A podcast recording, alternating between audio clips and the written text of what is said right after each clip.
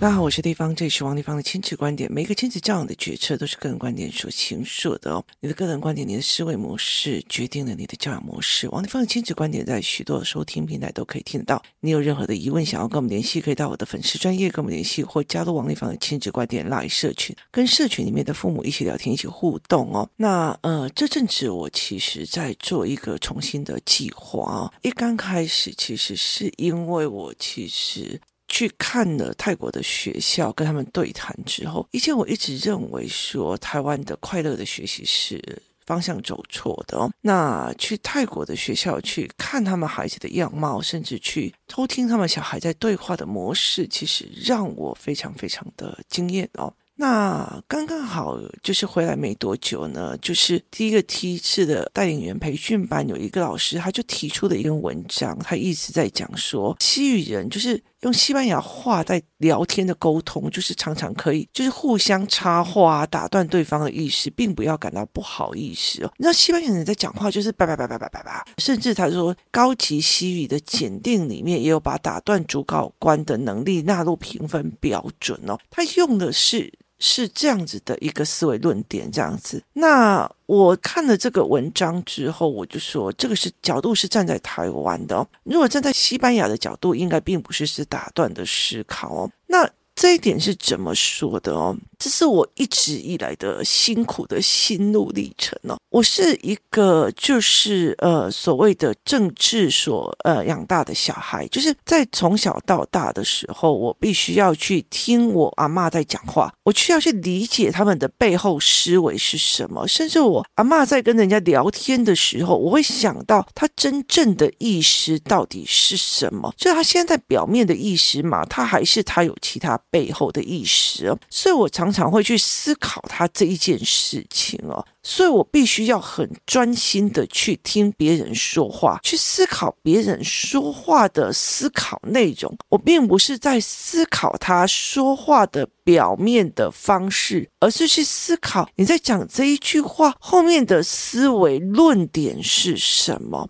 非常非常是一件事情是在于是，如果今天所有的人的餐都上来了，到最后大家很喜欢这一个，例如说像虾子一样的食物，那大家就会觉得说，哎，我们大家就吃吃吃吃吃，吃到最后一个了。如果有一个小孩问说，不好意思，我可以吃到最后一个吗？那这句话的思维就是，我可以去想到这个小孩会想，他要问这句话的意思是，还有人没有吃到吗？如果没。没有的话，我要吃第二只或第三只，而把它吃掉了。所以他是站在别人没有吃到的人的角度去思考的。那如果说，哈？他们不会都把虾子都给我吃光了吧？他的论点就会这一句话的背后思维是：你们怎么可以让我没吃到？你们怎么可以吃完？你们怎么可以用？所以每一句话都有他后面的认知调整需要去调整哦。所以我常常会从每一句话或每一个行为守则去思维这一件事情哦。例如说，我会觉得说：哎，为什么大家都愿意分享，而你不愿意分享？你有资源，你就算你。有消息你也不愿告诉别人，那甚至有些人就觉得哦，我怕别人骂，我怕别人骂，我就说哦，其实像我就常常会觉得，我又没有骂过你，你为什么要装成一个受害者的样子哦？所以其实我就会去探讨他的背后原因跟思考逻辑。那。我就会去了解别人在干嘛，所以我必须会很专心的去听别人了解说这句话。所以像我去所谓的国际学校，或者是去任何一个地方，甚至阿泰先生的蓝带厨房，我就会让他们一个一个的去了解一件事情，是我会叫我自己的孩子去。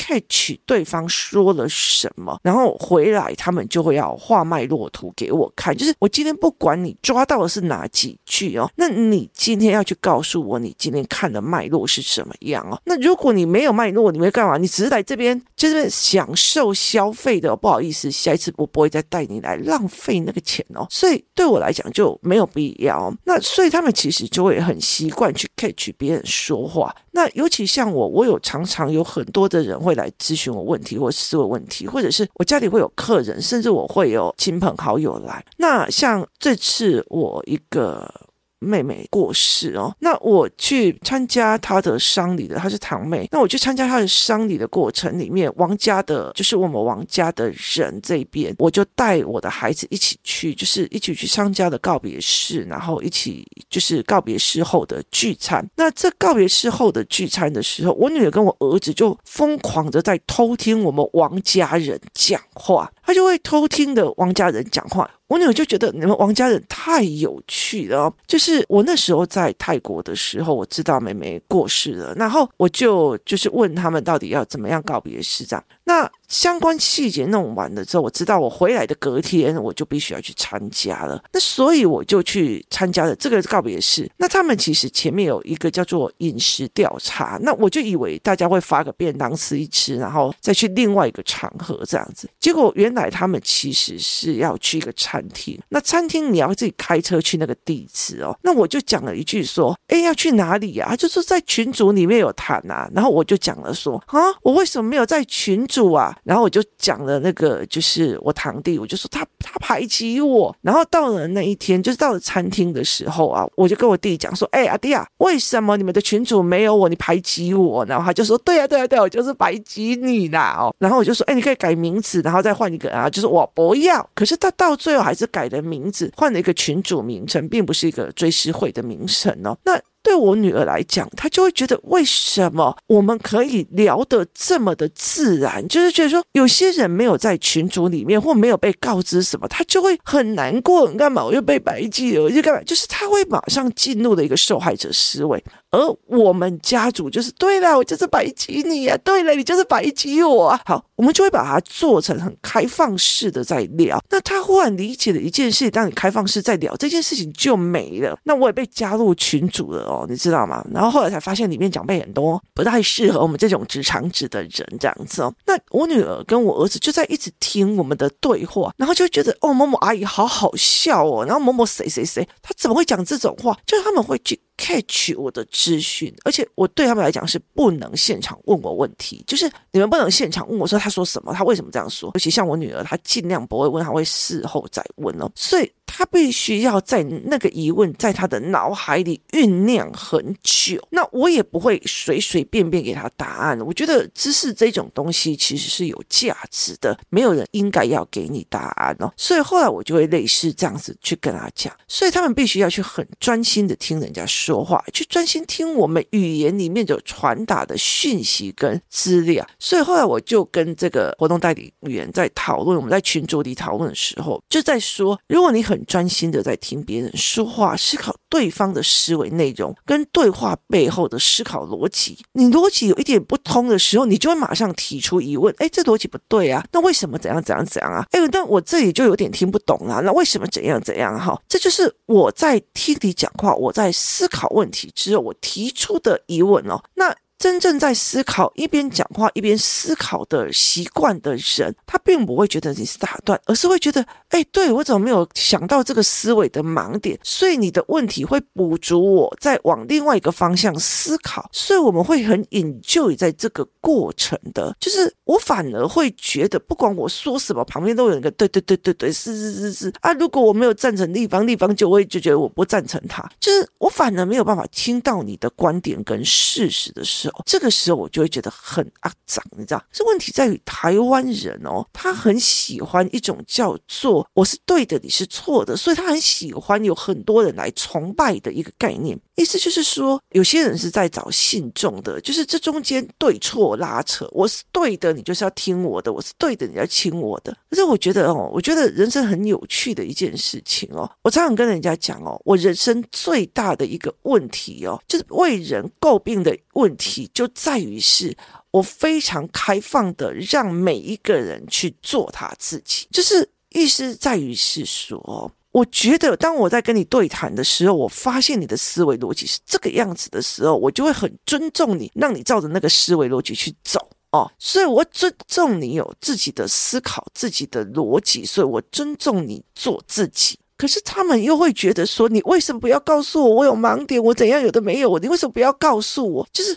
我尊重你当自己，你们还觉得我为什么不来管你？你应该告诉我哪个才是正确的啊，小孩才不会歪掉啊，才不会干嘛？可是我就觉得不同的父母的不同的思维，他就是养出不一样的小孩，这件事情是很美丽、很多元的啊。那他们就会觉得，为什么你不告诉我？很大的一个原因就是，我王丽芳告诉你，你做哪一些事情有盲点的时候，我们会变成是你说我错，你说我错，你凭什么说我错？所以有时候就会证明，想要是说我对的，没有，他只是怎样，没有，他只是怎样，或者是说，哦哦，对对对对，就是错的，要不要丽芳等一下他不找我？就是他没有就事论事，他要的是一个对错的压制。我对的，我所有东西都是对的。我其实就是为了这一件事情退出了所谓的命理界，要不然我在在十几二年。年前，我其实就有办法出去看人家一场风水，去拿了将近两三万的钱，然后而且其实还很多人要找，可是我没有办法接受每一个人都把你当大师在看，你说什么都是对的，那个对我来讲真的是太痛苦了，因为你被捧到一个不是一个真正该有的位置上。那我其实是一个想要去知道别人思维，或者是想要去开拓自己思维，去顿入某些人生的一个概念的人。我没有要那么多人去追，所以有很多人就觉得我当初多么捧王丽芳啊，我都是他说什么我都去做啊，干嘛有的没有。可是他怎样怎样的，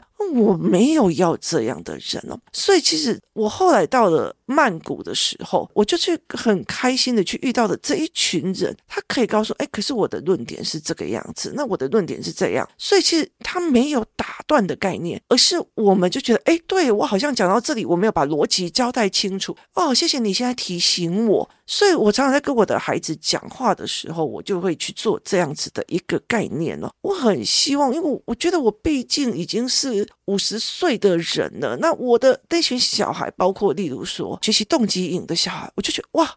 原来学动机，你的小孩会这样想哦，原来会那样想哦。那他的盲点在哪里或干嘛？我没有当场去跟他 argue 或训他们，而是我过两天做了一个教案，来重新引导他们去看不同的思维角度哦。它是一个思维角度，一个思维角度去看的哦。那我在那个概念里面有包括这一次的学习动机，有很多思考班的小孩进入，那我就发现了一件事情，他们都懂概念，可是他们并不是下意识的变成他的语言，所以这一。是我在把所有的教案里面加入了语言系统，意思就是说，当你去看到可信度，这个人会影响我的可信度，我做这件事情会不会影响我的可信度？这个东西我会把所有会在评估的语言里面加入语句跟语词，就让孩子在做这些可能性的教案的时候，会用语言去做思考。这是在这整个泰国的思维的里面，或者是在对话的里面的时候，我去去看到这群小孩的能量的。那也意思就是说，我接下来的教案会做成两份，一份就是放在可能是放在 Teacher Page 这样我就不用印了，那我也不需要请员工，那放在 Teacher Page 然后一份就是其实是给老师去带领的，那你们可以跟我们接洽，是一对一的线上课程，我们去做媒合。那如果是累积到了多少的一个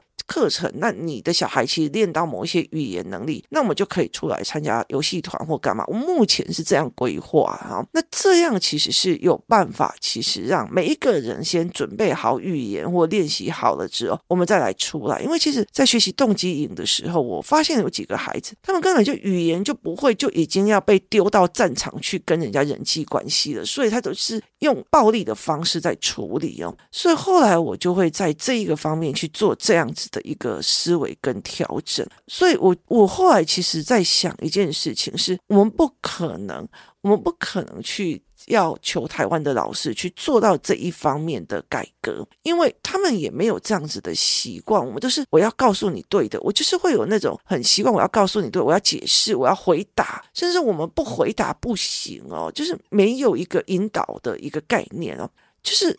我们有一个职业道德，是想要知道我自己有没有说对，所以有很多的妈妈来问我一件事情，说丽芳，那个小孩跟我讲某一句话，我都不知道该怎么回答他了。这一句话落入的陷阱在于是，我觉得回答小孩这个疑问有一个标准答案，所以我不知道标准答案是什么，所以我陷入了。恐慌当中，所以我就说，哦，你真的是台湾教育太成功哦。可是对我来讲，我也很好奇，你为什么会问这个问题啊？我好好奇哦，你可以告诉我嘛？然后我就会去抓他的思考线。可是为什么会从这里联想到这里呢？那我就会再去抓他的表达方式跟思考线。所以我会好奇这个孩子在为什么这样子想，然后我再去看哦，原来他缺了哪些概念或缺了哪些的语本，那我就会去弄。你如果我们这样形式化说。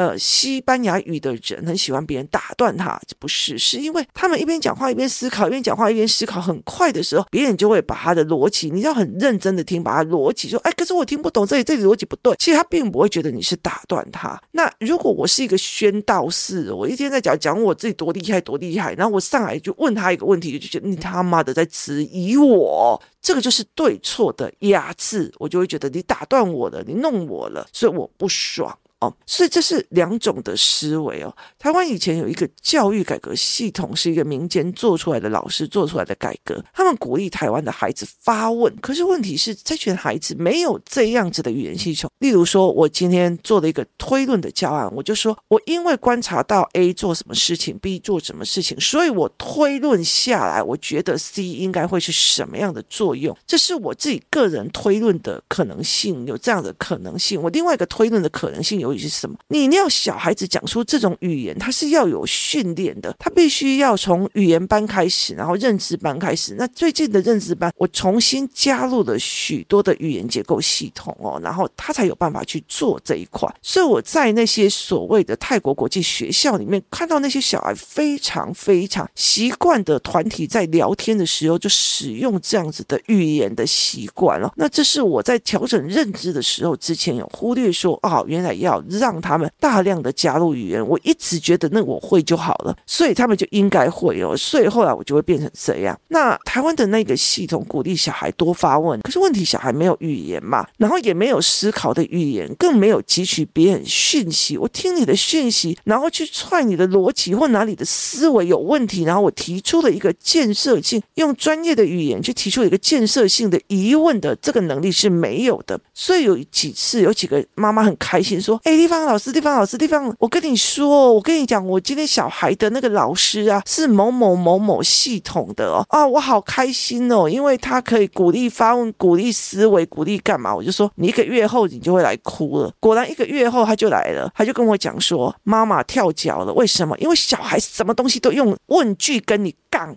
他并不是在真正的跟你讨论你的事件，他在质疑你，他在杠你，他在当杠精，所以完全没有办法这样子的思维，所以母亲就会觉得我被打断了，我被质疑了，你根本就是来跟我。讲的你就是一个想要去证明你对我错的那种思维，并不是一个真正在讨论一个思考性的一个逻辑哦，所以这才是一个概念。所以我后来其实在开始调整的所有的教案内容，未来可以让孩子们可以去看这些事情，并且他有语言系统可以去大量的运作，所以才需要一对一的概念。因为有时候太多人，那你就没有办法去做这样子的一个思维。为练习哦，那这才是我一直现在开始在重新调整的。那我也自己很清楚知道，不管是在台中还是未来会不会去泰国，那基本上我还有可能会去台中的一个状况哦。所以我会开始慢慢结束台北这边的东西，因为我女儿已经高二了，然后接下来要高三。当她考上大学的时候，我跟她讲，当你考上大学，或许就是你就是要住校啊，因为妈妈要跟弟弟去别的地方哦。那这个东西其实是有。可能的时候，我必须要把很多的我所谓的实物上的经验变成了一个线上的，那让全球的想要学华语文跟学认知系统语言跟推论系统语言的孩子。